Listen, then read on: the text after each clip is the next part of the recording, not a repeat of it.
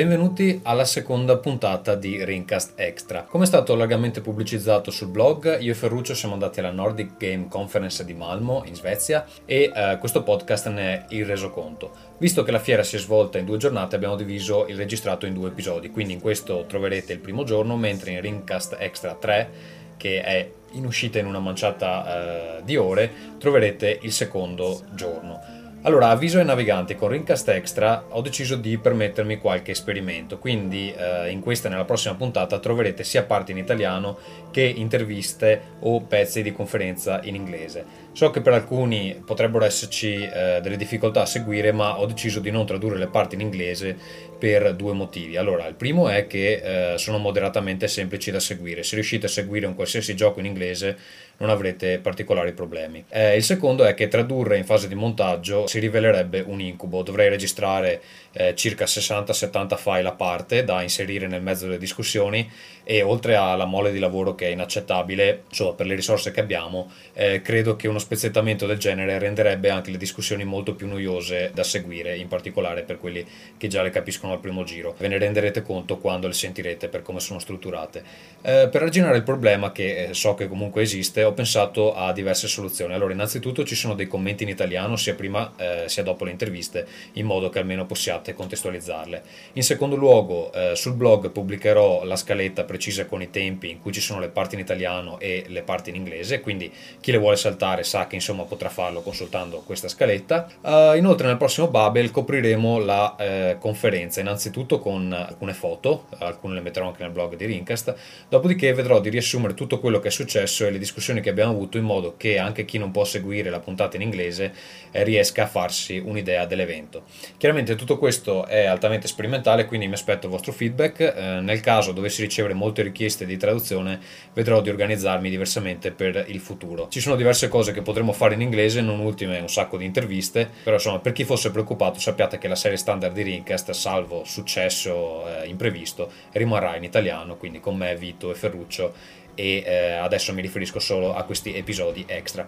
Quindi niente, buon ascolto del day 1, il day 2 è in arrivo eh, subito dopo, insomma nel, nel, giro di qualche ora, diciamo 24 ore insomma.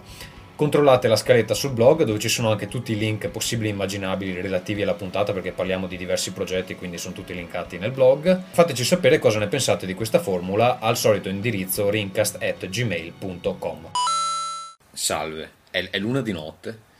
Eh, io sono quasi nudo tranne per le mie mutande di Superman e Ferruccio è in pigiama seduto vicino a me. Volevamo fare un'introduzione alla Nordic Game Conference. E volevamo cominciare con una nota un po'... Un po' omosessuale. Sì, esatto. Quindi eh, nulla, siamo qua a Malmö. Malmo per no, i comuni eh, mortali. No, eh, si pronuncia Malmö. Domani c'è la conferenza, fra eh, tipo sei ore abbiamo la sveglia. Esatto. Che culo. E Ferruccio è arrivato da poco con un treno diretto dall'aeroporto di Malmö che ci vogliono 45 minuti dall'aeroporto al centro città. Io invece che sono più sveglio sono volato a Copenaghen e c'è un trenino che in 15 minuti ti porta 35, in città. Sì. No, non è vero. Comunque. Io ho passato il pomeriggio con uh, Simone Crosignani, che, che, è in città, pure lui, qualcuno di voi se lo ricorderà, è stato caporedattore, caporedattore di Super Console e, e videogiochi. poi è stato PR Sony e adesso lavora con binari sonori. Eh, abbiamo passato la serata, mi ha, mi ha, fatto entrare di nascosto dentro il, il pre-party della Nordic Game Conference. Ho avuto modo di osservare da vicino sia il tizio di Media, Media Molecule, che è bruttissimo dal vivo, è insoppor- insopportabile, esatto e poi c'era Suda 51. Ah, Inafune non viene, te l'ho detto? No. No, non viene. Ha perché? Detto, perché c'è la febbre suina. Hanno detto che non mandano i dirigenti. Sì, sì. non, voglio, non, vogliono perdere. No, ma aspetta, perché hanno detto che non, non, li mandano nemmeno le tre, però mandano comuni mortali. Quindi vuol dire che non hanno paura quanto, di, di far morire, di far morire eh, i normali impiegati. Però i dirigenti non li mandano fuori dal Giappone per la febbre suina. Va bene. Vabbè. Eh, niente, mm, è un peccato perché l'incontro di ehm, Capcom era uno dei più interessanti. Comunque, panel della conference eh, ha dei nomi abbastanza interessanti. Vediamo domani abbiamo. Mm, allora, inizia il keynote alle 9.30. Il c'è, keynote anche. Keynote, esatto. Green Team, che sono quelli di eh, Bionic Commando. Dopodiché doveva esserci Inafune e non c'è. Mi hanno detto che c'è eh, un tizio di Team 17. Poi c'è una Sony Tech Session. Non so se vale la pena andarci perché probabilmente è molto tecnica. Eh, poi c'è Gormalai di Game Jam, non so cosa sia. Mobile Panel, forse non ci interessa. Eric Robertson, eh, Nordic Game Program, che è quel programma... Saranno palle burocratiche. No, è quel programma dove eh, i gli sviluppatori nordici possono ottenere soldi governativi per... eh, Appunto, non non ci interessa. E poi c'è Per Strombach, Data Spells Brands, che Data probabilmente, probabilmente ce ne frega un cazzo, però magari utilizzeremo il tempo per intervistare Ecco, se qualcuno. sentite, avete sentito forse il treno che passava, questo è perché siamo in una, in una squalida bettola per puttane. Sì, che ha scelto Ferruccio, l'altro. Ecco, ho scelto io basandomi sul prezzo, costa praticamente 50 centesimi a notte. E attenzione, non c'è nessun eh, impiegato umano, praticamente all'entrata bisogna inserire un codice magico che ho dovuto eh, indovinare e poi si entra in questo edificio svuotato da qualsiasi presenza umana e si entra nella stanza di nuovo inserendo questo codice. C'è da dire che questa sera, tornando alla- all'hotel, io l'avevo visto oggi pomeriggio, Ferruccio è arrivato adesso, c'era un simpatico barbone che dormiva nel portico. Sì, fra l'altro sono appena uscito per una sigaretta e la puzza di, di vino in, quel- in quell'atrio Hai- veramente qualcosa hai di dovuto, disgustoso. hai dovuto proprio uscire dalla stanza. Sì. Comunque, dicevo, chi c'è altro domani? C'è Nordic Game Support, ancora due palle, poi c'è eh, IO Interactive Team, forse ci interessa questo, Sono Ar- quelli danesi, gli autori di, di Hitman, esatto. Poi c'è Jonas Antonsson Gogogic, non so cosa sia, probabilmente non ci interessa. Poi c'è Ilari Kuitinen di Horsemark. Horsemark sono quelli che hanno fatto Stardust eh, Stardust eh, HD. Eh, hanno fatto solo il portatile o anche quello per eh, PSN? Eh, no, credo abbiano fatto entrambi. Tutti, tutti e due, ok. Sì. Poi Chris Doran, Geometrics, non so bene cosa sia, non ci interessa probabilmente. Poi abbiamo Avalanche Team, Insomniac Games, Jason Della Rocca, che è un- il fondatore di IGDA. mi hanno detto che si è licenziato qualche mese fa, me l'ha detto Simon. Ah, Eh, quindi adesso non, non so esattamente cosa faccia. sta- parlerà male della sua ex. parlerà male di IGDA probabilmente. Eh, IGDA è International Gaming Gaming Developing Association. Association. Sono anche iscritto, non so nemmeno bene cosa sia la sigla. E poi c'è Barbara Lippe e Christian Candid, Track Record, non so cosa sia, non ci interessa. Game Critics Panel, Alan Murphy di Microsoft. Ultimo keynote della giornata, Unity Team. Unity è questo eh, middleware Flash, se non sbaglio, dove per sviluppare un sacco di giochi che si vedono nei portali in Flash. Questo è il, il- il- il programma di domani, poi alla sera c'è il, eh, Party. c'è il party, che probabilmente è una delle mm, cose più interessanti perché si conosce un sacco di gente. Cos'altro, Ferruccio? Nulla, eh, tenteremo di documentare. Il non, tutto. non sappiamo ancora in realtà se andremo a conferenze diverse. o- Sì, questo è un po' da decidere. In realtà con eh, la dipartita di Inafune mi sa che per esempio domani a mezza mattinata non c'è un granché da vedere. Vabbè, anche sti cazzi di Nafune, insomma. Dici, Però- sì, eh, ma- Lui è la febbre suina. Pa- Parleremo probabilmente del fantastico Wienerbröd eh, danese. Cos'è? Wienerbröd med chocolat. È un- una, specie, una, una- una danese, sai? Una danese? Il dolce. Nuda. No, il, il tortino di La Sfoglia, la, cazzo, la pasta. No? No, no, no, assolutamente idea. di- Vabbè, una roba buona da mangiare, insomma, una delle poche cose decenti che c'è. In... No, invece domani, eh, se mh, ribecchiamo Simon in giro, vorrei chiedergli perché lui mi ha parlato questa sera eh, del fatto che in Svizzera eh, tutte le case hanno il rifugio antiatomico. Tu la sapevi? In Svizzera? sì, perché, perché ha diciamo de- dei collegamenti con la Svizzera e Ok. tutte le case hanno un, colle- un eh, rifugio antiatomico. Era per legge, dovevano avere. Quindi se succede una roba tipo Fallout, gli Esatto, unici che sopravvivono so- sono gli svizzeri. sono già pronti, esatto. Che, che- che grande acquisto per No, l'umanità. è perché evidentemente chi era Winston Churchill che diceva che gli svizzeri con millenni di pace hanno solo inventato il- L'orologio cucù. l'orologio cucù. Va bene, niente, direi che per questa serata come introdu- introduzione è abbastanza. Sì, stiamo già, come dire, aprendo i nostri tentacoli e avviluppandoli intorno a, a possibili, possibili candidati per le interviste. Non so ancora come gestiremo questa cosa, però insomma si vede domani. Sì, il nostro ufficio stampa è già in... È già in lavoro, le nostre se- porno segretarie sono già al questa lavoro. sera, questa sera lavoro, quindi... eh. Quindi ci procureranno il lavoro per domani. Martedì 19 maggio. Siamo appena usciti dal nostro fantastico ostello e adesso ci incamminiamo un'ora in anticipo perché Ferruccio è troppo povero, non vuole prendere il taxi. Ci incamminiamo verso eh, la sede della conferenza. Che tra l'altro ti ricordi dov'è? Assolutamente no, no, no, non ho idea. Va bene, io me lo ricordo per fortuna. cosa dire? È stata una bellissima nottata di amplessi. Eh, siamo stati interrotti da... interrotti, nel senso ci hanno svegliato delle cornacchie in ordine, poi un treno, anzi diversi treni eh, che cercavano di comporre un disco industrial. E così insomma il sole è iniziato a splendere alle 4 della mattina come succede da queste parti eh, in questo periodo dell'anno. Abbiamo dormito circa 6 ore male e quindi guardiamo al futuro con una certa benevolenza. Ferruccio, vuoi dire qualcosa? Eh, c'è un coniglio lì. Ah, nulla, voglio fare colazione. Va bene. Guarda i coniglietti. Allora siamo appena entrati, ci hanno dato i pass, fortunatamente Siamo entrati dove? Dai, dai, siamo entrati al Congress Center di Malmo, ove Ferruccio ha giustamente prenotato per due, non solo per lui ma anche per me, contrariamente alle mie aspettative.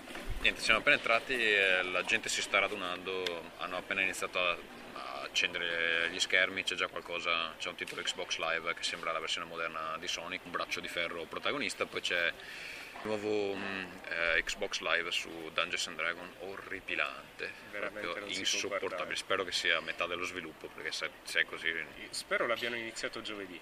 Perché- no, ma ci sono anche gli stand, vediamo gli stand vuoti per ora di vediamo Crytek, Ubisoft, eh, Rebellion. Starbreeze, Rebellion, ehm, c'è, c'è uno stand su APB, eh, non ci crede che nessuno. APB è All Points Bulletin, dovrebbe essere questa specie di Grand Theft Auto eh, online, Sì, mm, che- in sviluppo da sempre. Sì, naturalmente non ci sono monitor nello stand, quindi non probabilmente o forse sì. No, non lo vedremo. No, però c'è una Ok. sedia a rotelle. Eh, ottimo. E, mm, cos'altro? Ci hanno dato una versione di Edge con copertina Speciale. esclusiva che prontamente rivenderemo su eBay per 100 euro. E finanzierà Rincast. Esatto. Cos'altro? Ma si sta ancora riempiendo, ancora non servono il caffè, quindi La gradazione mm, di sfigataggine è abbastanza sotto controllo, direi. sì, c'è, c'è anche qualche gnugna. Sì, incredibile, Sì, incredibile. in questi posti perfino le donne E fanno lavorare. Del resto siamo nel nord Europa, quindi diamo spazio a tutti, certo, certo. Mm. Niente, cos'altro? Hanno scritto giusto il mio nome, sono molto sorpreso. Sì, anche io. La prima conferenza di oggi è? Controlla il programma? Eh, dovrebbe essere C'è la conferenza di alle apertura. nove e mezza. Vediamo, sì, infatti è alle nove e mezza e si comincerà con eh, Green. Ok.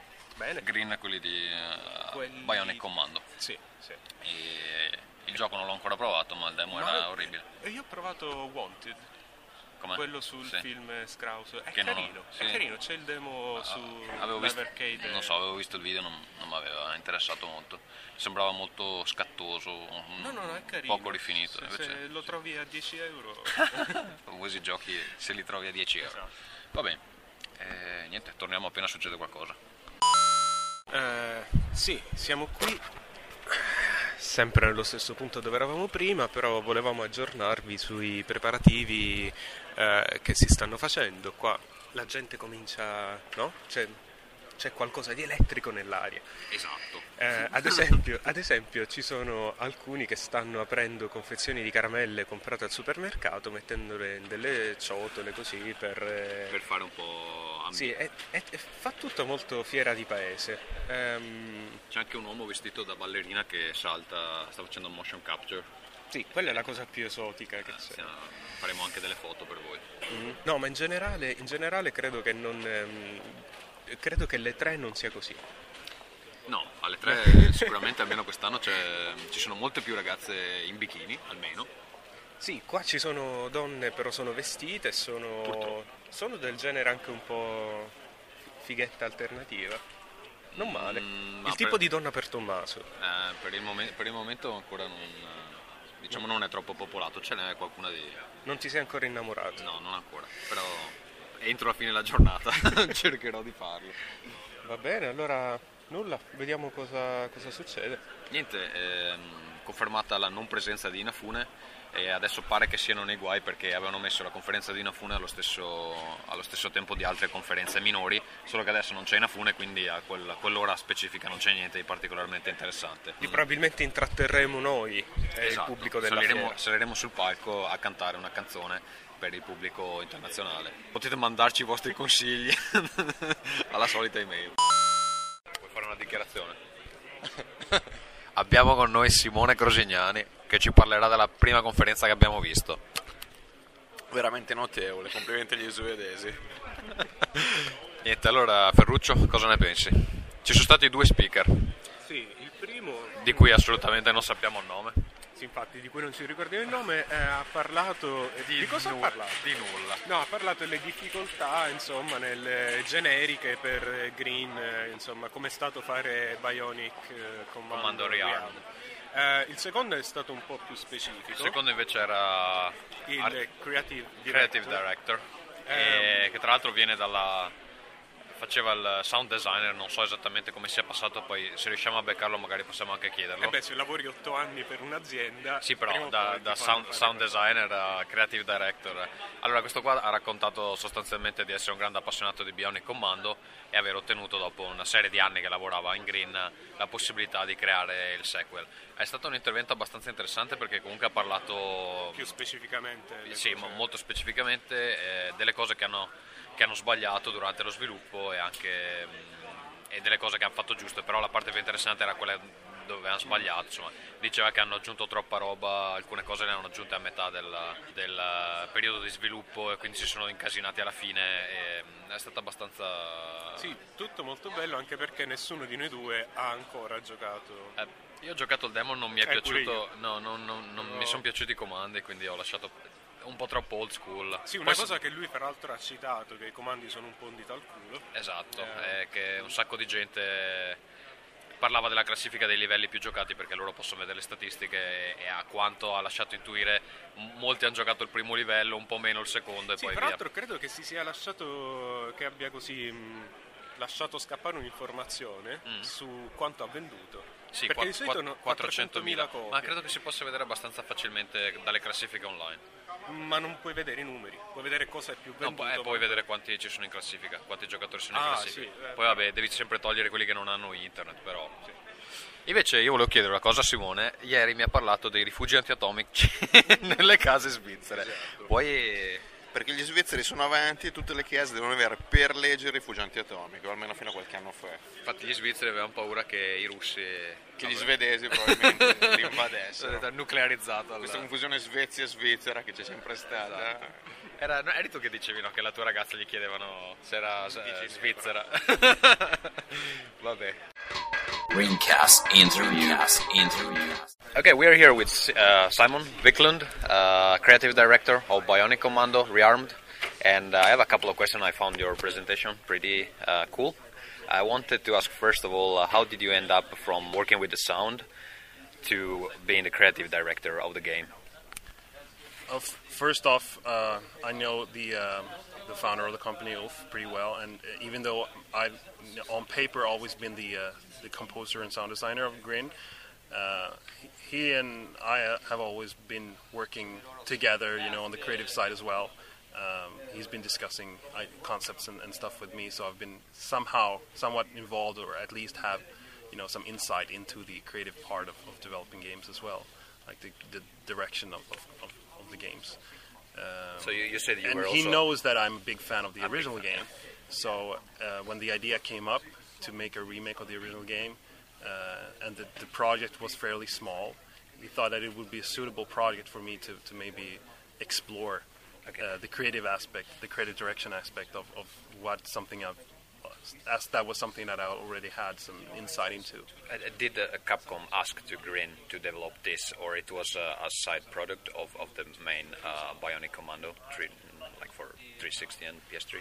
Yeah, as I said, it was a it, it was a marketing product for for the for the big title, and pre- pretty much came up as an idea both from from Capcom's and, and Grin's end. We brought it up uh, at a meeting in Stockholm with with Capcom representatives, and they were kind of like, "Yeah, we've been thinking about that too, so that would be cool."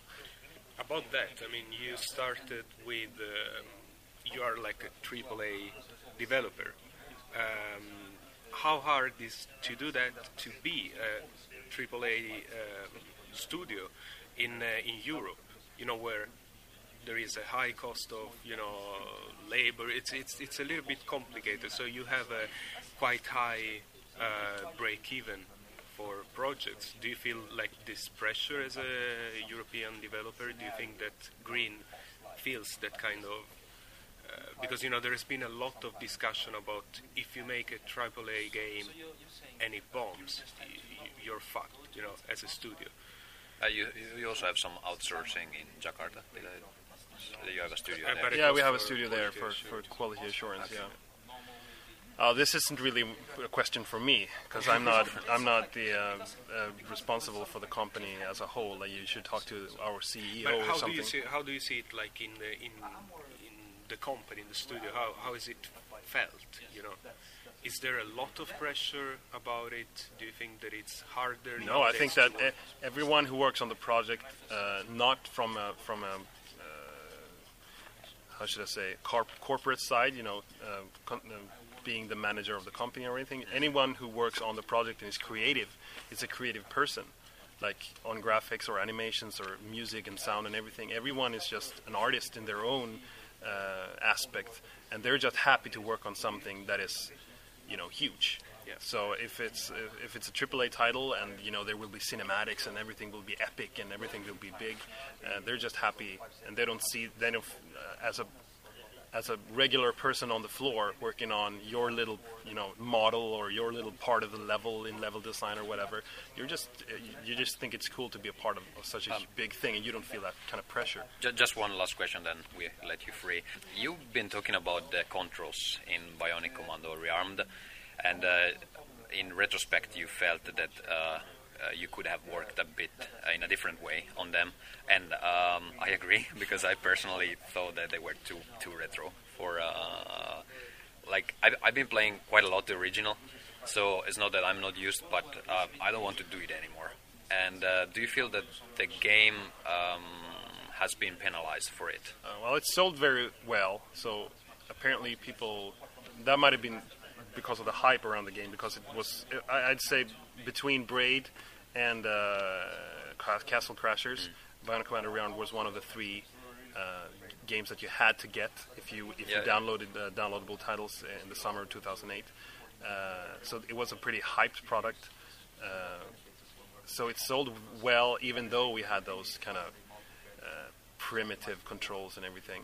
Uh, you- you- so you- it's it's it's it's it's still popular, but I know, as I said in the in the presentation, I don't know how many of these people would actually buy a sequel, and we have to somehow uh, prove that we've learned from our mistakes. I think, and and make it clear that people. It's the, the sequel would be more, or so a, there a will new be a game. sequel. no, no, no, no. I'm not saying that, but but we had to make it clear that we we we've learned from our mistakes and and and try to make it more accessible. Okay. But can we expect some new downloadable title from Green? You can you can hope for a new downloadable title from Grain. Thank you very much. Greencast interviews. Interviews. Allora, siamo a pranzo con eh, un ragazzo dell'Università di Gotland, ci parlerà dei giochi che hanno portato sullo show floor come studenti. Ehm, ce ne sono almeno tre, adesso ce ne parlerà più in dettaglio. Eh, si chiama Philip. Hello Philip. Hello. So, what about uh, the activity of your university? Hello. We are joined by Albertina also. She is developing a game. She will also join us in the conversation while we are eating. And, uh, and we're also going to be joined by some, by a guy from from the game Vertigo. Okay. Yeah. Yeah, we wanted you to speak to tell us a little bit about the um, Gotland University program. How does it work? How it it has been for you? Uh, Yeah, maybe some students will be interested in, in uh, at least checking it out. I don't know, maybe applying, but checking it out. Yeah. I think they should be. Uh, we have um, a three-year uh, bachelor program, uh, which is uh, pretty good. Uh, we have um, uh, programming, and um, we also have graphics, and uh, we take uh, design classes together. Uh, and can I ask you, uh, what kind of education you had before? Before, Yeah. Oh, I've I've studied lots of stuff. I've I've studied fine arts and printing and photography and things like that. Okay. And I, You, you also. No, I have no formal education. No formal. No, I have no formal education. I'm 37 years old, Oh, and you I went into the program Yeah, you this can year. go there as a pure soul, you know. Yes, yes, un- think this is- untainted. This is very representative that there are different kinds of backgrounds at the Yeah. university and different ages uh, and such. Uh, a lot of people there are, are a lot younger than us too. Yeah, yeah. Okay, so so why you decided to try to make games? I've always made games. Always. So, so, so uh, to me, it's it's uh, it's normal. I've always made uh, pen and paper games and tabletop games, and uh, I always wanted to make um, to make uh, digital games, but um, I always thought it was too hard. But someone told me that it wasn't, and, and they were right. Of course, this is the place for me. Okay, so, so what do you do over there? Uh, the courses are about programming, or there are all aspects. Do- Do you do, for example, a lot of math? Or No, um, the program is do math. It's, it's open for graphics artists to, to study math as well. You can we have something called liberal education where you can put together your own program, but you have a main file that you need to follow, which is for you to get a graphics degree, a game design degree, or a programming degree. So um, basically, what you do is you study either programming or graphics, and then you have game design together. But the biggest part and most important part of the program is where it's the production parts, uh, because we actually have a lot of practical. Um, practical time of making games Uh, how many how many hours? Because I think that that's pretty interesting information. Uh, most of, of um, game programming courses are very theoric. So how m- Yeah, that's the big problem about game developing, like the education uh, to, to you know to get able to be able to make games. Very often these courses are a little bit too much about theory and you know with no No, this this program is completely different. It's uh, it's very practical, and you you start your first term term on on the bachelor program, which is three years. Uh, you start making games almost immediately, and you suck in the beginning most of the time. But there's there's there's there's tons of good ideas and great ideas. Um, even in, in the beginning, um, Philip, please, you can eat. It's not too Yeah, yeah, serious.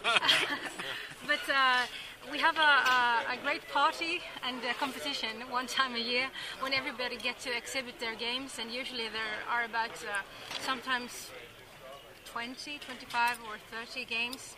Oh yeah, Smaller well, and so how many are you bringing? I heard from him that uh, you are uh, 22 people on the Yeah, I think we're 22 people, aren't we? Yeah, yeah. And we bring three games. three games. Yeah. So one is uh, your game actually. You are uh, Yeah. working on this uh, fairy tale game. Yes, exactly. you Do were responsible for the graphic design. Or?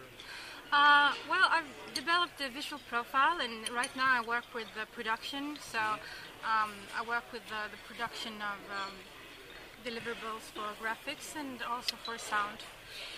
The game looks awesome. I Yeah, must yeah, say, it looks Thank it's you. really, really. The next braid.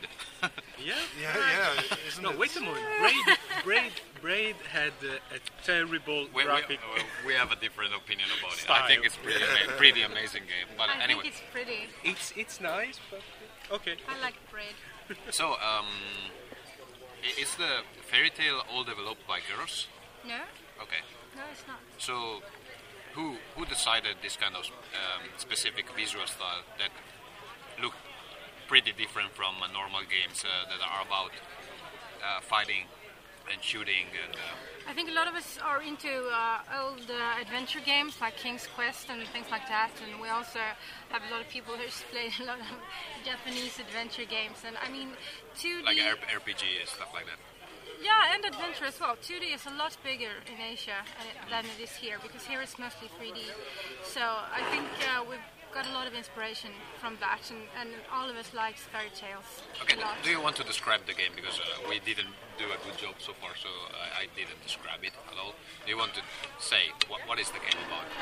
Well, it's about a little um, um, creature called an ump, and um, she lives deep in the woods in the forest with her friendly ump friends. Friendly And- friends. And uh, well, do you want to know about game mechanics, or do you want to know about story? Like, uh, what, what it, well, yeah, yeah. Let, uh, tell us about the story and, and the game mechanic, mechanics and how the two are uh, linked together. Well, basically, it's about character development. So as you go along, you're supposed to become braver and more, you know, classic heroes quest, and we all, we actually have a, a system with feelings tied in. So you level up your courage and your empathy and your harmony and stuff like that. So. Uh, the stronger you get and the more balanced you get emotionally, the more you are able to to the, the greater your skills will become. Is, is, so it, to is, say. it, is it possible to check the game on the internet or is it still an internal project? Well, we have a website. It's uh, www.ferry.line tail. Okay. Okay, well, uh, we, we, we will put a better link on, on the on the blog. well, it- it's- Let me. Okay, you can you can give us a link later. Uh, well, I don't know what it's called. It's a particular sign. It's like a, The um, Dash uh, underscore. or a underscore. no, it's not an underscore. It's the in between. Ja, om Eh, det dash. ehm, Yeah. Okay. Såg du att Dash. vilket håll vi Anyway, yeah, it's called Dash. Anyway, uh, don't worry, it's not Vänta it's ett serious. hämta det. And He's uh, leaving now. ett he's leaving. Okay. Uh, I'll be back in one minute and just Okay. get Sure. the other Okay. game. Someone else is joining us uh, later. um, what about the gameplay? Well, um, it's a side-scrolling 2D game, and uh, it's uh, an adventure game. You perform quests, and um, with a little bit of RPG, RPG because you level up, and you're leveling up enables, enables new skills. And uh, as you solve the quests, you um, you get access to new areas and things like that. Uh, what is original about the game is the actual leveling system, which is, as I mentioned before, with that you level up feelings, and also um, we have a system with music. You're actually um, a musician. Um, a, a bard, so to say. So um, you have your little instrument with you. So you play for the environment and you affect the environment. It's a bit uh, while- Zeldish, like in yeah, but it's a little bit more um, woven into the, the complete gameplay. So perhaps you can you play for a, a stone, and the stone starts to resonate with the sound, and then it affects the environment around it. So it's a little bit of a platform game as well. What, are- what about? I mean, what's the um, what's the target for this game? Not the target like the audience, but what's your uh, aim? What, what, Goal, No, yeah. What's the goal? How you Well, want it's a to children's have? uh, game.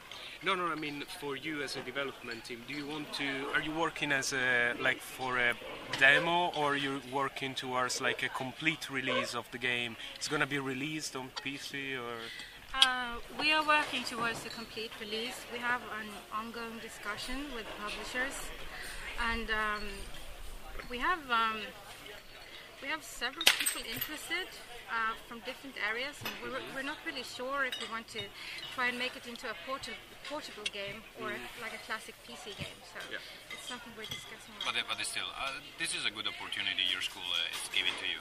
Um, we have a new guest, uh, Max, uh, w- with a Finnish surname, but he's not Finnish. Mm, you also are here to present one game, uh, Yeah. Vertigo. Vertigo, yeah. Do you want to speak about it?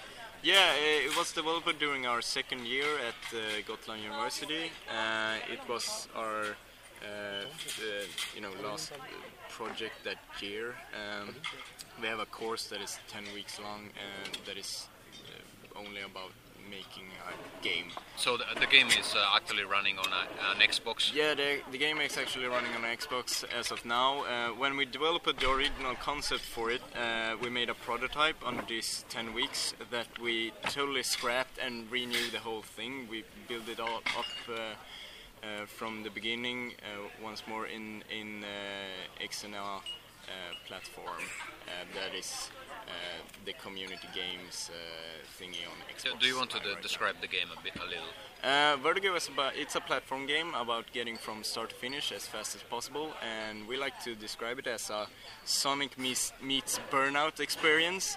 Uh, it's more of a racing game than a platformer, um, but it's about uh, running and jumping over obstacles that, it, that is literally thrown at you, and you have to press the A button when you're over uh, these power-ups in order to go faster and faster and faster and kind of like pick up a speed boost and chain it with another speed boost. Um, Okay, so, faster so faster the, faster. idea is uh, to find a publisher and get it published on uh, um, Xbox Live. yeah, pretty much. Uh, we know we have a great game and we hope to find a publisher that is willing to push it all the way, uh, all the way to uh, Xbox Live. Okay, uh, what is your experience with the university? We were asking your colleagues here. Uh, it's pretty pretty good. Okay, you, you, Uh, you would suggest people to uh, I would definitely. I would definitely do that. Uh, it's a great school. It's uh, you know we're one of the oldest uh, educations in our kind.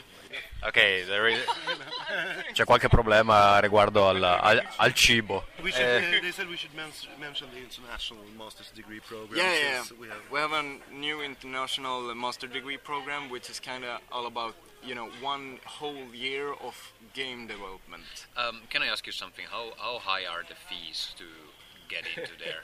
this is a big sensible.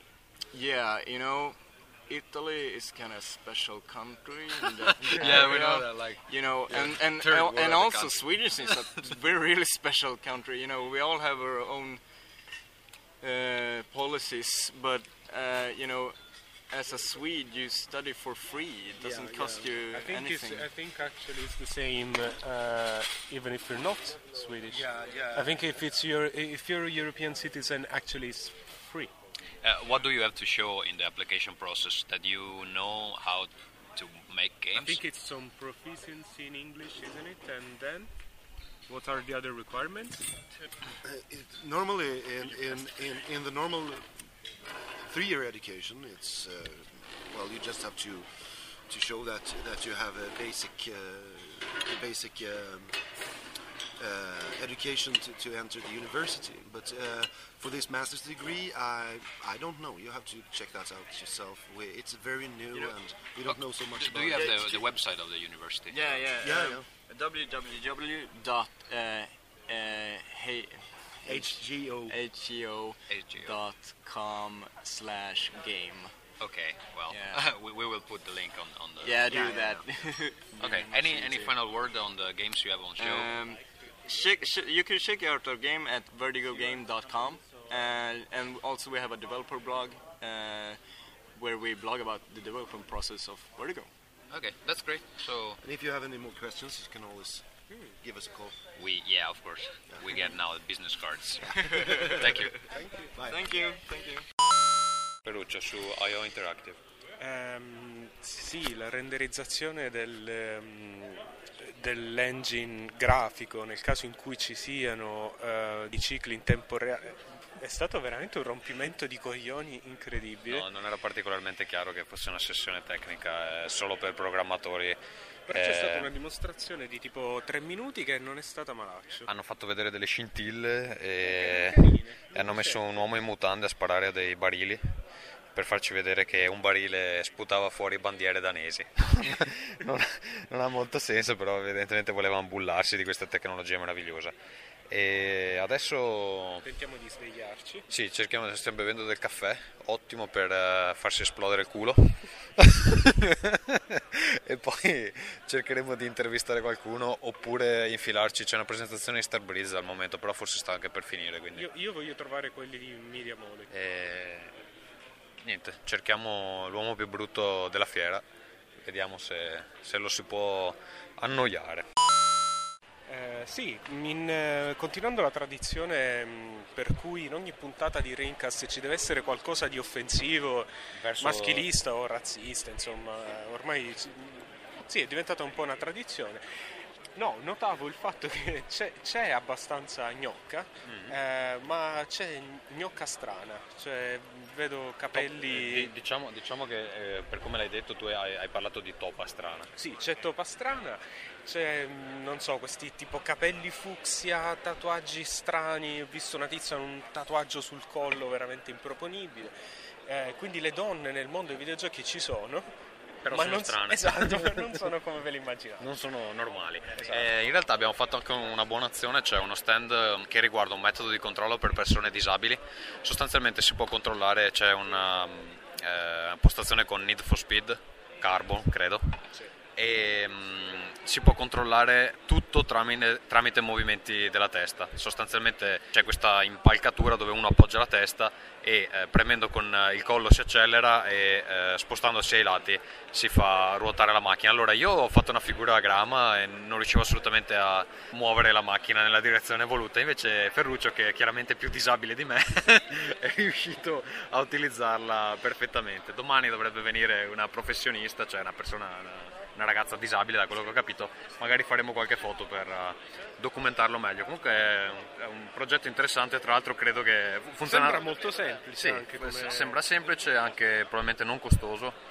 Uh, utilizzabile anche da persone normali e funziona meglio del Wii quindi io sinceramente se fossi Nintendo eh, un, pensierino. un pensierino ce lo farei very different uh, landscape, at least in North America. Magazines dominated. Uh, a handful of websites to be mindful of in a television show.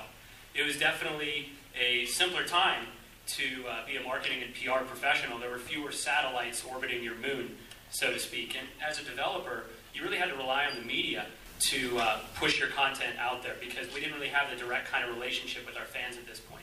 That's not to say that there weren't forums and, and things of that nature. It's just uh, it was still relatively in the beginning stages, uh, and it certainly was for Insomniac's purposes. And it sort of looked like this uh, from a publisher perspective. It was that, that hub and spoke model where the faceless corporation pushed out information to your various uh, media outlets. They in turn reported on it, and that was that. But five years later, it's a very different, very, very different landscape, right? I mean, seriously. Uh, sure, you've got your regular players, You've got your GameSpot still there. You got your IGNs and, and so on. You've got a couple print magazines in North America, but it's significantly different. And as we all know, as gamers and game developers and content creators, how we produce that content, uh, whether it's community games, downloadable games, mobile games, iPhone games, uh, Xbox Live, PlayStation Network, it's a whole different universe. Uh, when, and of course, you're creating content yourselves through Facebook, Twitter, uh, Wiki, YouTube, what's you know, etc. And now chaos reigns. You've got a lot more to be mindful of. It's, it's, there's a lot more balls to juggle. There are a lot more satellites uh, to be mindful of in orbiting your moon. And gone is the, sp- you know, the spoken, uh, the hub model, right? Now, you don't even know where the content's coming from. Is it accurate? Is it not accurate? Who said what where? Everybody's a journalist. Everybody's a blogger. You don't know what's valid. And one big shift that that's caused is I think consumers, they want to be able to trust the information resource that they have, right? because it's so difficult to verify whether information is accurate. And I think that's a big reason why you see, you know, uh, Major Nelson uh, blogging for Xbox, and why now uh, the PlayStation blog has become the central point of information dissemination in North America. So uh, it just it, it, essentially you don't have that. You have to have the uh, the face behind the product because otherwise, I mean, nowadays the face is almost as important as the product itself. Now, think about it in these terms, right? All right, that's your fan, and he's really, really thirsty. And fortunately, the internet gives you all sorts of information out there, but most of it is really bad, bitter, and stale. All right, it's crappy beer. And all he's looking for, from a community perspective, is he wants your beer. He wants to know where he can find the beer with the best born on dating, the best homebrew, and in turn, where is the best pub to go to? Where can he hang out with his friends? Are you providing that type of environment for him? And you better be because not only is this fan thirsty, but this fan knows how to make his own beer. Like these are some of the savviest consumers around. We all know this. Like we know how to use uh, social media tools, both for good and for evil. We, we know how to manipulate content any which way possible. So it's really important that uh, when this guy opens up the fridge, that he finds your brand there. So who's organizing the chaos? Who's, who's watching the Watchmen? Whose job is it to mine all these uh, all these spheres, all, all the data that's orbiting your moon? Well, it's the community manager, and it's not like this is a new concept, right? We all know this. Like, I grew up in the 80s, and it's sort of the equivalent, it's the online equivalent of the comic book shop owner, or the baseball card shop owner, or, you know, maybe not for me, the Tupperware party organizer, but you get the idea. Uh, and the thing is about the community manager, you can't be the dick like that this guy is on The Simpsons. Like, you've got to, you got to, you know, you have to be the, the friendly barkeep. You have to be the, uh, the knowledgeable and friendly sommelier, so to speak. So, what does the community manager do? And what does the community manager do at Insomniac? Well, if you talk to a bunch of us uh, at Insomniac, you'll probably get a few different answers. Uh, you know, first, people might just think we serve porn all day, which is not true. Uh, we sit right next to HR, it'd be really tough. Um, but let me introduce you to uh, this is uh, Brian Intihar. Many of you probably know Brian is uh, the Fragile Eagle from Electronic Gaming Monthly or the One Up podcast. Now, uh, just as a quick aside, I personally believe that games journalists make for the best community managers. Uh, they know how to access information, they know how to articulate uh, their questions, they know how to dig for research. They are a walking encyclopedia of gaming industry knowledge, and uh, essentially they bring a lot of street cred, right? Um, you, you know Brian, and you might be more apt to follow Brian if you know that he comes over to Insomniac. So that's my two cents on that. Uh, people probably think that we bitch at production all day, telling them what's going on in the forums, and to do it, you know, to a degree, there's some truth to that. Uh, this is actually uh, Jake Beagle. Jake is our uh, lead designer for co-op on Resistance 2, and he actually was over here when I was taking compromising photos of him, uh, and he was checking uh, what our impressions were on a playtest. And I can't tell you for what games, so don't even ask. But and when I told him what we were talking about, why I was taking these photos, he really jumped in saying how important community was to him and how it really has helped him refine his game design. And I got to tell you, like that's not how it was five years ago. It, it, it's been a long process to get us to that point, but it was gratifying nonetheless. And of course, people probably think that we sit in our forums all day looking to press the easy ban button. And yeah, there's certainly some truth to that. But let me talk to you about what we actually do. So we're building we're building sites. We're we're designers. We're building, uh, we built the Resistance 2 community. We treated it as if we were designing levels. We worked uh, absolutely in sync with uh, the production team. We worked with the designers. We worked with the creative director, worked with the multiplayer gameplay lead. We're doing the same thing now on Ratchet and Clank Future, A Crack in Time, which will come out this fall on PlayStation 3. That's my shameless plug. Uh, so this is obviously a big part of building community is being in charge of its design. We're suggesting production features. This is as much uh, a culture issue as anything else. We have a very collaborative culture at Insomniac. And, but all of us have grown up playing games on the community team. I've been playing games since Dr. J versus Larry Bird on the Commodore. So uh, it's great to be led into these meetings, and it's sort of our own dream come true to be able to contribute uh, actual ideas. And nothing is more gratifying than see you know the result of you know one of your ideas germinating in some form into the game. So if uh, you're a developer like Insomniac, uh, you know that market research can be tough to come by. Uh, publishers get it, but sometimes uh, it, it, takes a while for it to trickle down to developers, and it's really expensive. Another benefit to having uh, game journalists on your team is you can serve as your own market research wing, and that's exactly what we do. We try to help our developers make better games. Uh, recently, we analyzed all the reviews from Resistance 2 to kind of get some key takeaways for how we can improve our engine moving forward for future titles. We just got done doing a huge presentation on games hype and buzz in the industry, how it's generated, who has it, how we're benchmarking compared to other titles, and what we can do about it. So this is probably a no-brainer, but uh, the point I want to touch on here is every fan mail is an opportunity to connect on a one-on-one basis with your fan don't ever take it for granted and think about it from this perspective. If you're not getting fan mail, then you got to ask yourself why. Like, what's going on here? Um, from a studio spokesperson perspective, this is where having a community team is extremely valuable. Uh, a lot of times, media requests come up during production. It, you know, certainly during the alpha, beta, and gold phase. And what's your creative director to do? What's your lead designer to do, or your artist, or your writer? They can't get away because it's going to hurt the game at that point. So who do they send? They send the community manager, and we get to take advantage of that opportunity. Another thing to consider is, as community managers, it's your job to know everything there is to know about the game at any given point in development.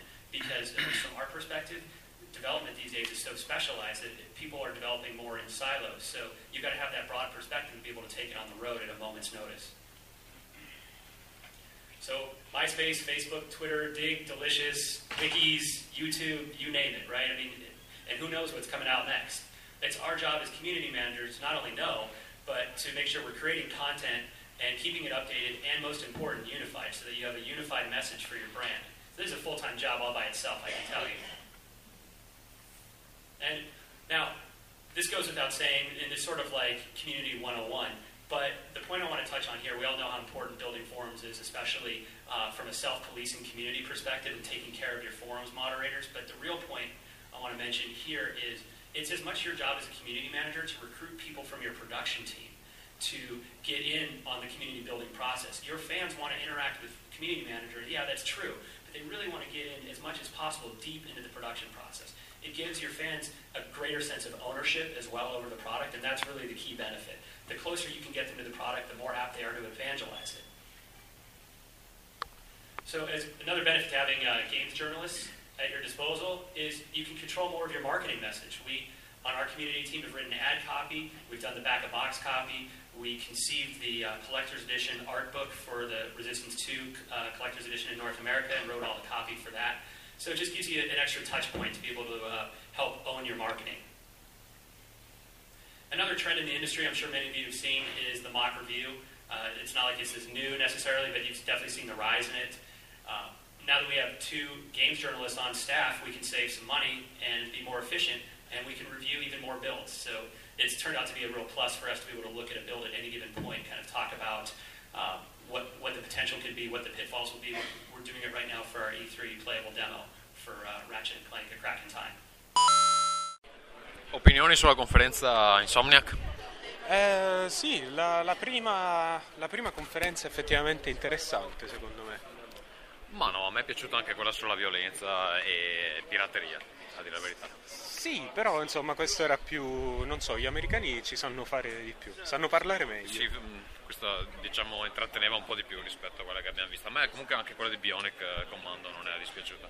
Sì, ehm, insomma, carina, carina. Vedo che inizia ad arrivare anche un po' di gnugna. Finalmente, ora ci saranno fra una mezz'oretta ci dovrebbero essere gli aperitivi. Oh. E quindi diciamo che approfitteremo della situazione Com- alcolica. cominciamo a bere infatti alle 4 del pomeriggio. Grande.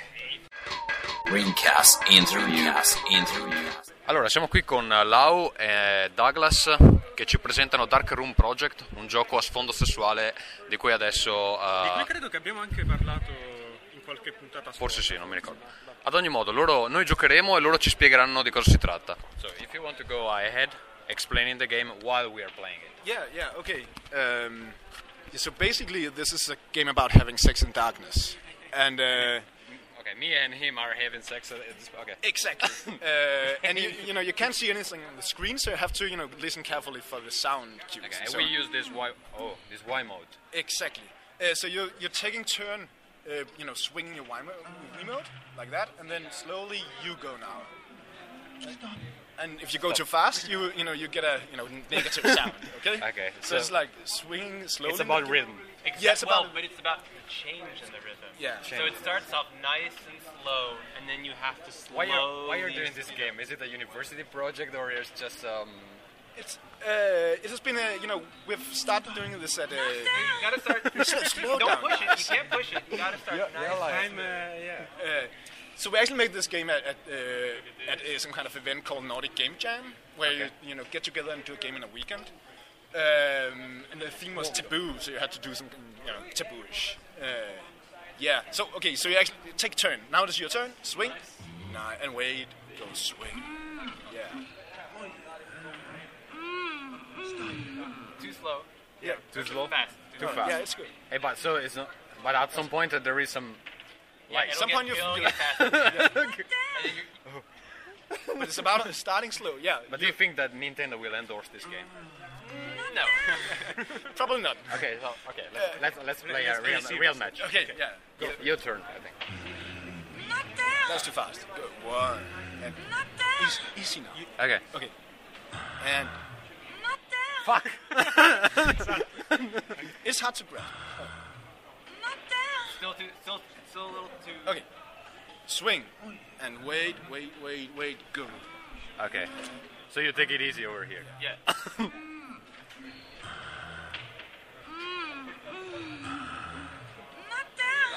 Go, go, swing, swing. Not down. Just keep. And wait. Go.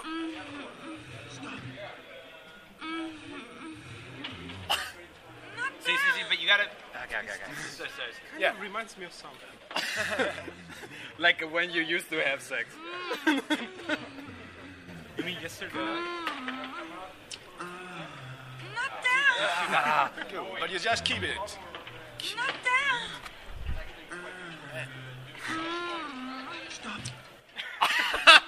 Okay, there is there is any way for our listeners to see Yeah, this in here, why action. don't we do it?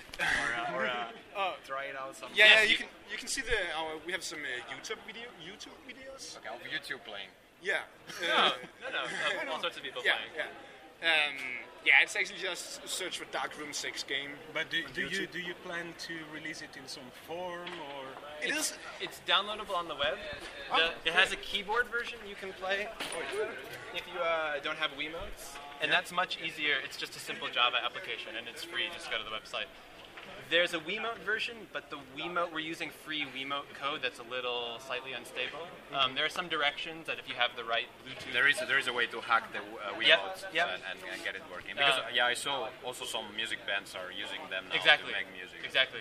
Um, and so you can go to our website. Um, I think some people like it's easier to get running on a Mac than it is on a PC right now. Um, it's possible, but we, we have some directions on our website. Okay. But, uh, so maybe it sounds a little bit like a boring question, but what's your uh, like plan from a business point of view? Is there is there a plan? Yes, but not related to YouTube Live. Uh, so this was more kind of like a experimental art project. But what we realized is the most interesting part of this isn't the sex, but the fact that if there are no graphics, you can play looking at the other person, which is very funny, right? Even when you're playing Guitar Hero, you're all kind of zombies focused on the screen, and it's a lot of fun just to see your friend laughing and smiling or trying to predict what they're going to do. Yeah, it's also interesting because it's kind of yeah, as you can. Who are the actors? Uh, people we picked up on a bar, actually. So now you can speed up. How did you convince them? Like, hey, you have to record some Free porn. beer. Yeah, free beer, and then actually we, we told them it was art. You know, this is art. Actually. So they, Okay. "Ah, okay, let's do it for the sake of art. Yeah, Okay. Oh, easy. is there is there an end? Yes, yeah, yeah. yes. So, so, so this is kind of a collaborative two-player mode.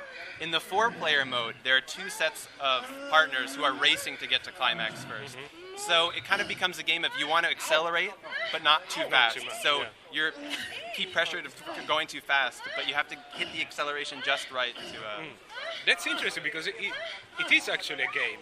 Yes, in the four-player mode, it is a game. Um, Wait a moment because you did it! Ok, Tom- Tommaso è appena venuto. Yeah. Yeah, uh, è stato fantastico. Ok, thank you guys. Okay. And then now, now one guy is going to smoke the cigarette. Yeah. Ah, that's the joke. But uh, so what we're doing now is we made a um, we're making a kids game. I know that sounds dirty. Um, how, how do you sell it to, to people? Like, hey, we made this fantastic sex game, and now we make a, it's difficult. for your children. But the, the idea was so we're trying to do a wizards game now, um, and it's based on some gesture recognition code that Patrick's been working on, uh, where you can make magical runes and cast it in this kind of strategic battle of what he's what's he going to do next. I'm trying to read his facial expression, but the core idea being It's still just an audio game. Right. The core idea being looking at each other, and all the information is audio, rumbling in the Wiimote, but also, like if we're both, if we're both, don't get too excited. If we're both holding controllers and pressing buttons, you can't really see if I'm pressing the A button versus the B, B button. But if we're both there, I do a big X or a big circle or a cast. You know what I'm doing, um, and so I think the cool thing about the Wiimote that I don't think enough people are exploring is, well, it could potentially free you a lot from the screen. From the visuals. Yeah. Oh, okay. Um, so i- is it going to be like some kind of battle uh, Exactly. between two?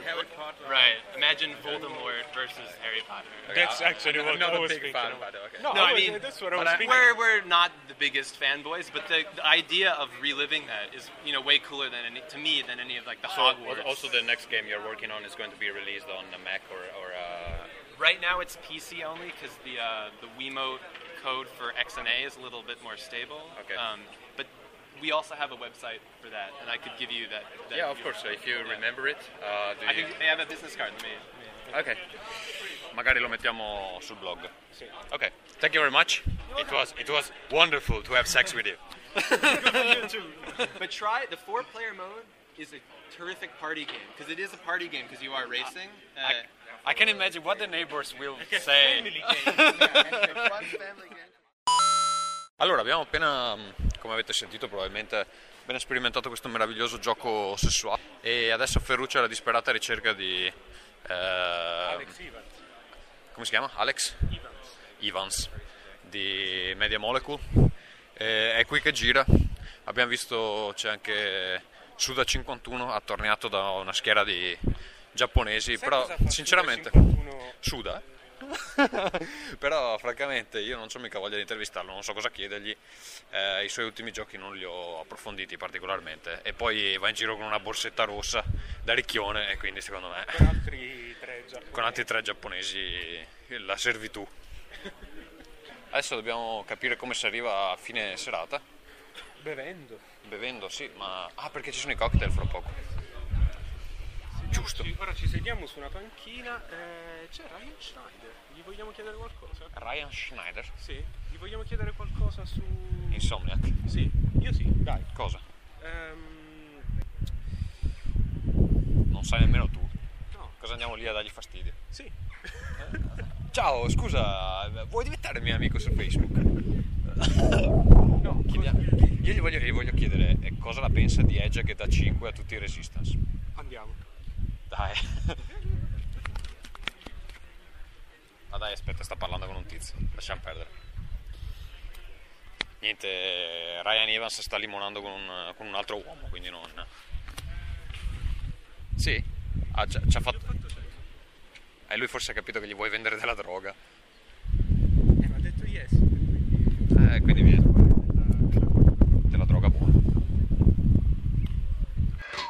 Ringcast interviews. Interviews. We both live in Nordic countries, but we are uh, doing this podcast uh, Oh, cool. in, in Italian. So, um, I actually have an additional question. Sure. Um, what do you think of the European press? Because I know that Edge, for example, didn't like very much. Uh, I think the whole Resistance series, they have some issues with it. Uh, the European press, they, they, they tell you like it is. Uh, that's for sure. There's no holds barred. Like open feedback, so it's okay with us. I wish we had more direct access. Like I wish, I wish we could come out here more and, and meet more one on one. I think it would be beneficial both for uh, the media and as well for ourselves. So. Uh, do you think that they, they are unfair in the way they judge uh, Resistance? I have the feeling they have some kind of uh, bias.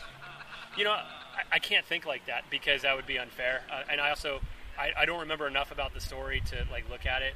I know that we try to cater to them as much as we can. a- Any European outlet. I mean, it, it just all you can do is put your best effort out there and hope that it's enough. And if it's not, you just want to get candid feedback and move forward. Uh, oh, but, you know, there's also there's also the problem that you know a game that has like a single player and two multiplayer mm-hmm. modes. Yeah. I think from my I mean my point of view is that should be the ambition should be recognized. I think so too, uh, but I'm biased. I'm biased. Okay. But you know, sometimes people think that too big is, is too bold, Mhm. and, and that it can take away from the experience. Uh, it just depends on what you're trying to create. Do you want to try to create a very focused experience, or are you trying to create an experience that is, is grand and, and epic and, and it's comprehensive? And you know, we went we went for the latter. Uh, a lot of people thought we nailed it, and some people Okay, thought well, we that's, missed. that's maybe normal. But uh, um, I have another question. You, Sure. you, were, you were talking about um, doing this community also on other forums. Uh-huh. For example, you were um, mentioning uh, NeoGAF. Sure, yeah. And there is one one case specific. Uh, now I don't remember. I know- I know name. who you're talking Like, about. This guy from Too Human. Yeah, uh, Dennis Dyack. Okay. Yeah, he, he had pretty bad fight over there, and he, he lost. Yeah, yes, he did. So, how do you see? Like, uh, do you have any policy for your um, PR people to go there and talk with? Because NeoGAF users are pretty.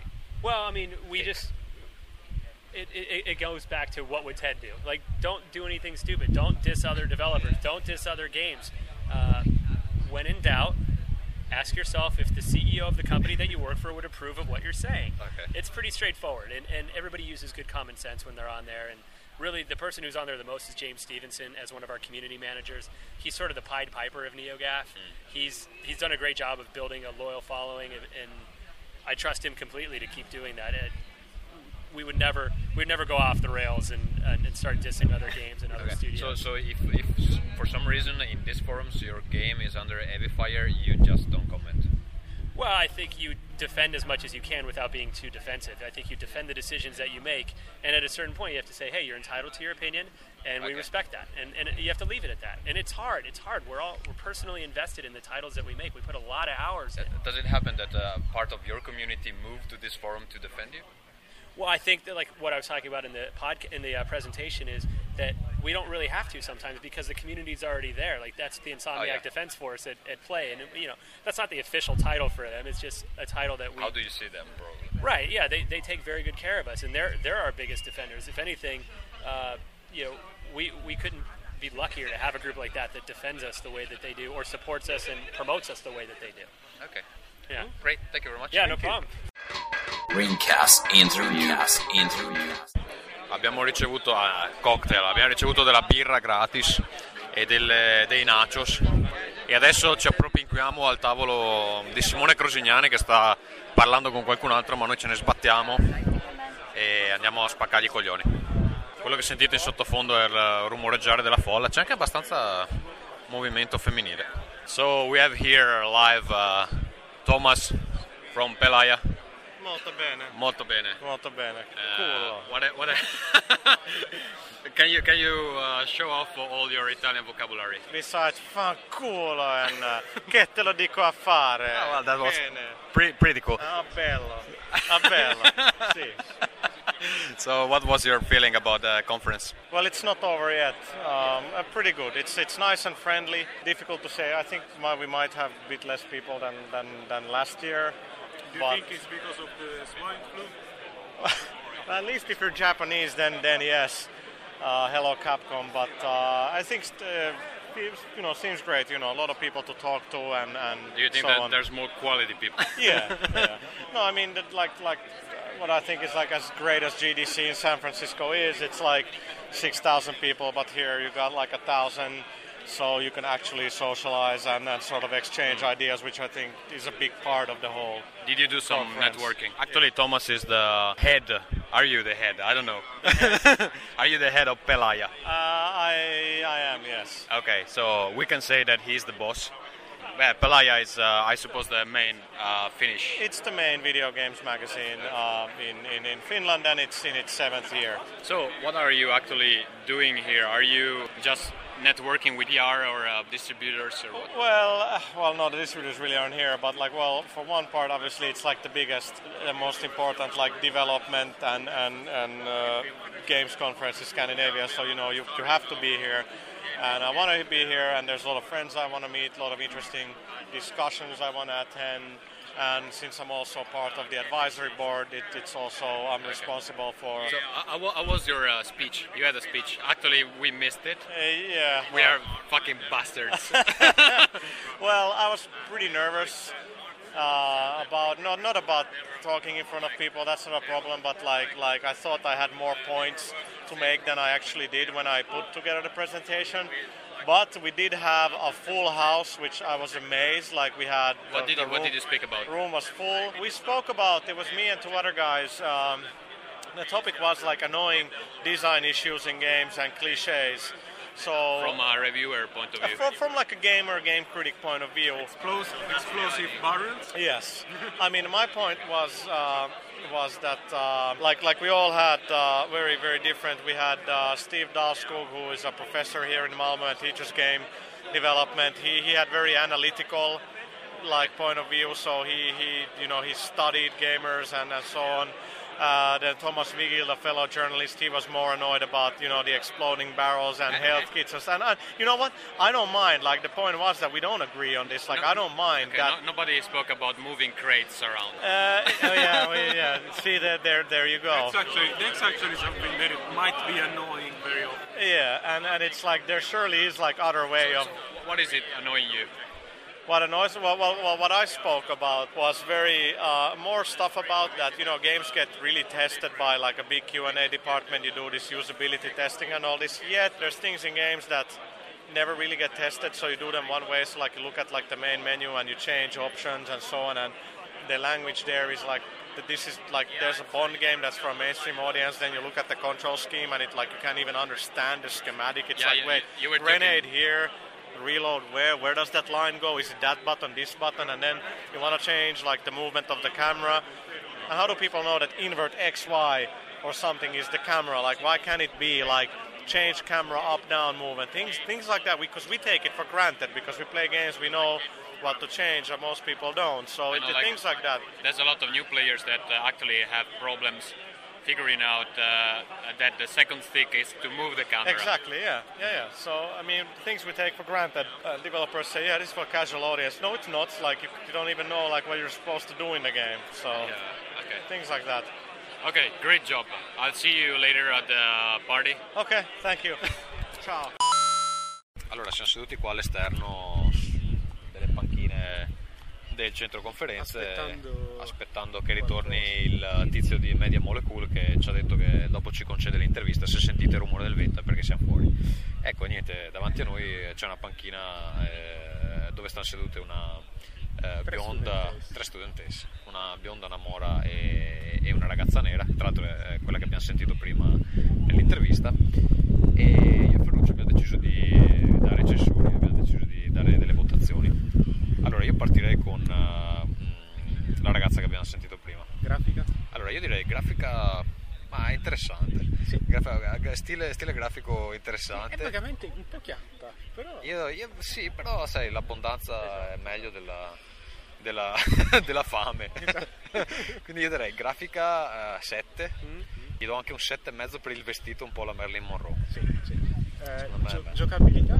Giocabilità. Ma secondo me giocabilità 8. Sì, secondo me pure, guarda, siamo d'accordo, è incredibile, per una volta siamo d'accordo. Però Longevi- no, longe- longevità non so eh, cosa, che vuol dire longevità, longevità. longevità non so. eh, Non so neanche nella metafora cosa. secondo, secondo me è un po' longevità 6 e mezzo. Ok, Poi bionda in mezzo. Tu, grafica? 8. 8.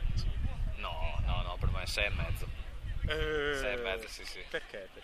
Ma non so, un po', un po' piena. Ah, sì, un pochettino. Eh. Vabbè, Vabbè, eh, allora scendo il voto a 7. Longevità? No, giocabilità. Giocabilità?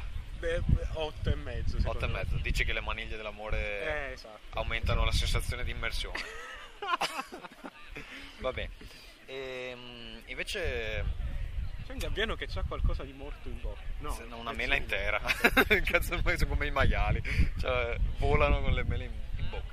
No, invece direi il- sulla sinistra eh, cap- Andiamo al piatto forte. capelli neri, occhiali da porno segretaria. Io direi eh, grafica 8 e mezzo. Assolutamente sì. E giocabilità? 7, secondo Eh, me alla fine un, è po', un po'- un po' triste. Un po', quell'aria un po' anche, un po' anche difficile da, da- da imparare il sistema di controllo forse. Esatto, Eh, E longevità? Io ancora non ho capito la longevità di questo Dai, sistema. dai un valore, un valore. 6 e mezzo. 6 e mezzo. Siamo come Edge, quando non sappiamo Eh, quando è 5. longevità 5. Va bene, eh, quindi Questo insomma segmento non credo che lo faremo mai sentire alle nostre ragazze. Co- compratelo per 10 euro se lo trovate. Stai suggerendo di pagare delle ragazze in cambio di... No, ma sto, sto dando un valore monetario, cioè usato, usato io lo comprerei. Eh, al ma volo. nuovo è sempre, è sempre più difficile da trovare. più si va avanti con le nuovo, cose, nuovo è difficile da trovare nei negozi. E siamo ormai al limite del, del reato. Eh. Esatto, qui eh, nostra- scatta, scatta lo sciovinismo, saremo presto banditi da, da tutte e due le... Sì, però colpo di scena. Niente, se ne vanno, non hanno apprezzato le nostre votazioni.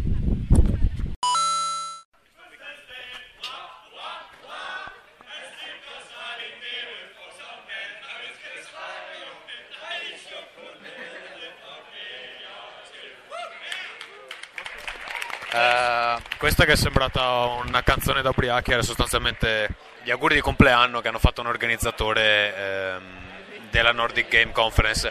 Eh, credo che sia il momento dell'assegnazione dei eh, premi. Eh, siamo nella stanza dove c'è stata la cena e eh, sta succedendo qualcosa, hanno abbassato le luci, quindi probabilmente eh, a breve annunceranno qualcosa. Ferruccio, la cena com'era? Buonissima. Sì. No? Sì. Sì, sì, no, un sacco di cose buone, un sacco di alcol. Gratis. esatto. Così giusto per caricarci un attimo prima. Esatto, ed è solo la cena, c'è anche adesso c'è la festa. party. Esatto. Esatto. Ci dispiace per voi che siete a casa, stronzi. Sì, probabilmente l'ultimo segmento sarà noi che vi ascichiamo. Eh, dobbiamo ancora riuscire a intercettare il tizio di Media Molecule. Esatto. eh, che ieri sera era abbastanza ubriaco, quindi ci auguriamo che anche questa sera si produca in una, una disamina di Little Big Planet eh, sotto effetto alcolico. Potrebbe essere la volta buona che mi converto all'omosessualità. Con lui? Sì. Particolarmente brutto, tra l'altro. Eh, lo so, però. Eh, ognuno ha. Va bene, assistiamo a quello che, che sta per succedere, poi vi raccontiamo. Now, the organizations have nominated games in four categories uh, Best Nordic Children's Games, uh, Best Children's. Uh, be- best children's game, best artistic achievement, best new Nordic talent, and of course, best Nordic game. And I think we should head straight on to best Nordic children's game because you know what they say: children are our future, and that's especially true in the video game industry because they're the guys who are going to buy our games for the next 50 years. Winner of best Nordic children's game is Englekras by Raven Studio Norway.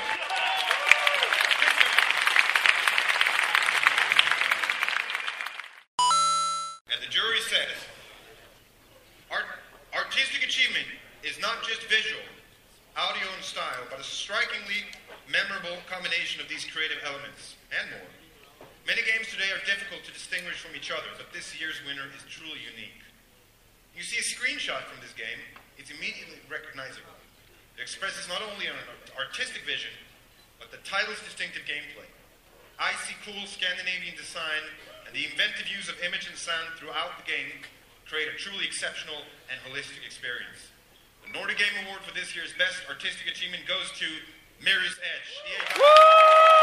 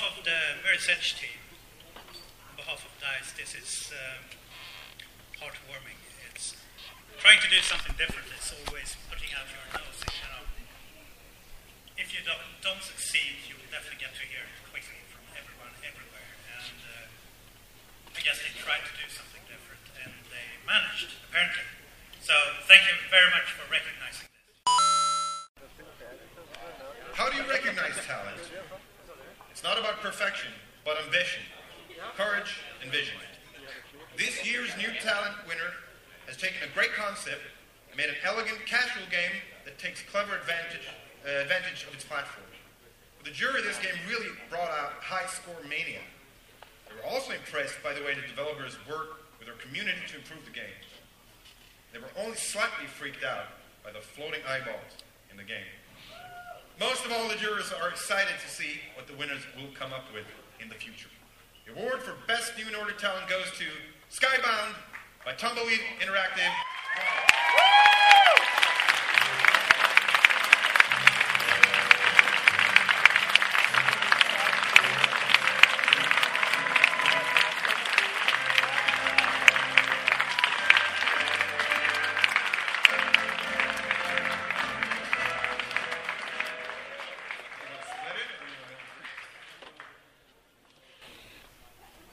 Wow.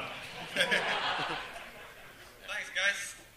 Uh, I'm not a tech guy, but I still don't know what to say. um,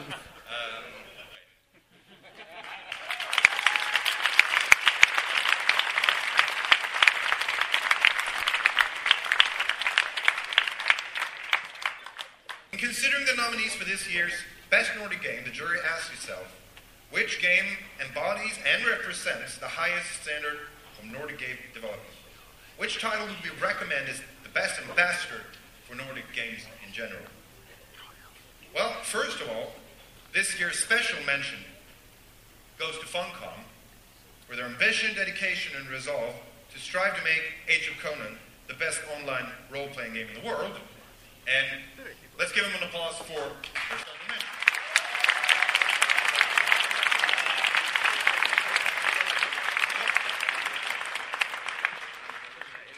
that's not the year's best Nordic game.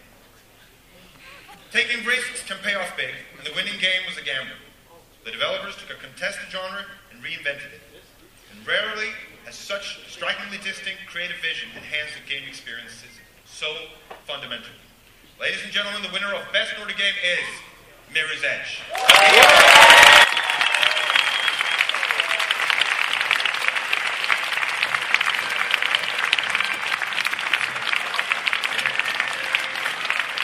Grande disappunto del sottoscritto. Ferruccio, cosa vuoi dire?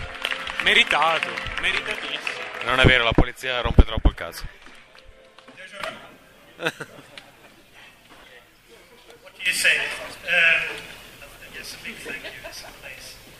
Uh, once again, the recognition for trying to do something different, to try to, as everyone loves to say, think outside of the box is uh, highly appreciated, and uh, we will definitely try to keep on thinking out of the future come up new crazy ideas. So, thank you for supporting us.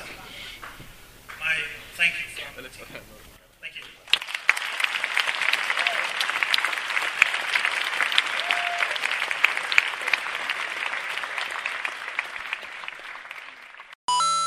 Allora, che momento di chiusura alle premiazioni. Eh, che premi sono stati assegnati? Premio per i bambini, un gioco che non ho mai sentito con degli angioletti, che però ha beccato tre nomination e quindi non deve essere proprio brutto. Dopodiché, miglior gioco, eh, Eh, Mirror's miglior Edge. gioco e miglior eh, visione artistica, una Esatto. cosa del genere. Mirror's Edge, ehm, che altro? Eh, ah, migliore tipo innovazione, nuovo gioco. Sì, ehm, Eh, gioco per Skybound, iPhone. Skybound per iPhone. per iPhone e poi è stato nominato anche ehm, Cryon Physics Deluxe, men- menzione d'onore, Sì, sì, premio speciale di, di cartone. Di cartone a Petri Puro che non c'era Che non nemmeno c'era, alla conferenza. Quindi. Niente, adesso stiamo aspettando l'autobus per andare al mega party distruttivo, lo vedo avvicinarsi in lontananza, presumo sia quello. E niente, non, non siamo ancora riusciti a beccare l'uomo brutto di Media Molecule, ma ce la faremo. Allora Ferruccio, cosa ne pensi di questo after party? È tutto molto bello, abbiamo tre drink gratis, però, però, però, Eh, come dicono i Flights of Concorde, of the Concorde, non sono sicurissimo, questa meravigliosa serie tv australiana, loro hanno questa canzone che fa così. così mettiamo anche la canzone, come so. Too many dicks on the dance floor, too many dicks on the dance floor, too many dicks. E insomma avete capito la metafora. insomma il 97% di maschi, il 3% di femmine cesse. No, non è vero, c'è anche qualcuna di carina, però... Però, insomma, Sì, in effetti con 100 uomini attorno non è molto semplice. esatto. Quindi Tra l'altro- troveremo conforto nell'alcol. Sì, che è anche un bel problema perché adesso sono tutti aggrovigliati al bar cercando di farsi dare un cocktail. Sì. E niente, per il momento è così. eh. Commenti conclusivi sulla prima giornata. Ma sono veramente conclusivi, magari poi eh, spinti dall'alcol ne abbiamo di altre. Allora aspe- aspettiamo. Ah, ok. Eh, bene. Abbiamo qui Simone Crosignani che condividerà con noi alcune, alcune notizie da Non se ne insider. parla, magari dopo un altro vodka. Insomma, No, no, Dai, no, no, usa, no, usa no, dei nomi di no. fantasia. Nomi di fa- Occhio. Ci- Ciccio Pasticcio cosa ti ha detto? No, no, dopo, dopo. Fa scrivere un altro... Sei bellissimo Ferruccio. Allora siamo appena tornati eh, in hotel e dopo esserci lavati e purificati direi che possiamo chiudere la giornata. Io faccio mezzanotte passata, domani mattina ci alziamo a che ora? Alle 8? Eh, sì. Sì, dai, alle 8 possiamo dormire un po' di più. E mm, che dire, niente, la serata del locale era carino, però mm, Affollatissimo. sì, verso la fine, complesso prendere da bere. Ho trovato anche dei soldi per terra e un biglietto aggiuntivo per avere da bere gratis che non ho utilizzato. Ferruccio ha ottenuto, ha strappato a sto Alex di Media Molecule un, um, Promessa di intervista. Una promessa di intervista per domani. Ehm, e niente, sono molto... Eccitato. Sì, sì, sono, sono così impaziente. Va bene, ecco, vi faccio sapere che tra l'altro Ferruccio non utilizza il balsamo quando si lava i capelli. Sì, se tu avessi comprato lo shampoo invece di comprare il balsamo. No, io ho comprato il balsamo perché così i nostri capelli risplenderanno al sole. Ad ogni modo... Esatto, sì. Niente, direi che per oggi è abbastanza. Abbiamo registrato ore e ore, quindi sarà anche abbastanza un incubo da editare. Rincast Extra è uno spin-off di puntate speciali di Rincast, per sentirlo non dovete abbonarvi a un bel niente perché i feed sono gli stessi della serie regolare, quindi abbonatevi a quella e siete a posto. Trovate Rincast su Twitter all'indirizzo eh, twitter.com slash Rincast Twitter si è rivelato tra l'altro particolarmente utile alla conferenza perché lo aggiornava in tempo reale con quello che accadeva, quindi lo sapete eh, per il futuro, eh, nel caso ci fossero altri eventi, verranno aggiornati in tempo reale su Twitter. Il blog di riferimento è rincast.splendor.com.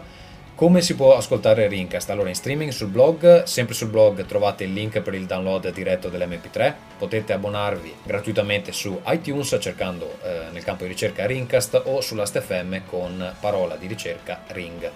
Attenzione che sull'Ast.fm Rincast Extra è un album a parte, il link sul blog vi porta comunque direttamente nel posto giusto, quindi insomma se non, se non riuscite a trovarlo andate nel blog, c'è il link eh, da lì. Se vi piace la trasmissione dateci una mano a diffonderla diventando fan su Facebook oppure donando spiccioli con PayPal, il link è nel menu a destra del blog. Ricordatevi che la donazione vi dà eh, anche l'opportunità di farci cantare una canzone a vostra scelta, questo nella serie regolare, o insomma farci sembrare più ridicoli eh, del normale. Mi raccomando la puntata sul, uh, sulla seconda giornata, succedono un sacco di cose, una fra tutte intervistiamo Alex Evans, creatore di Little Big Planet, quindi controllate sul blog giornalmente perché sarà online as soon as possible. Buona seconda puntata. Ringcast.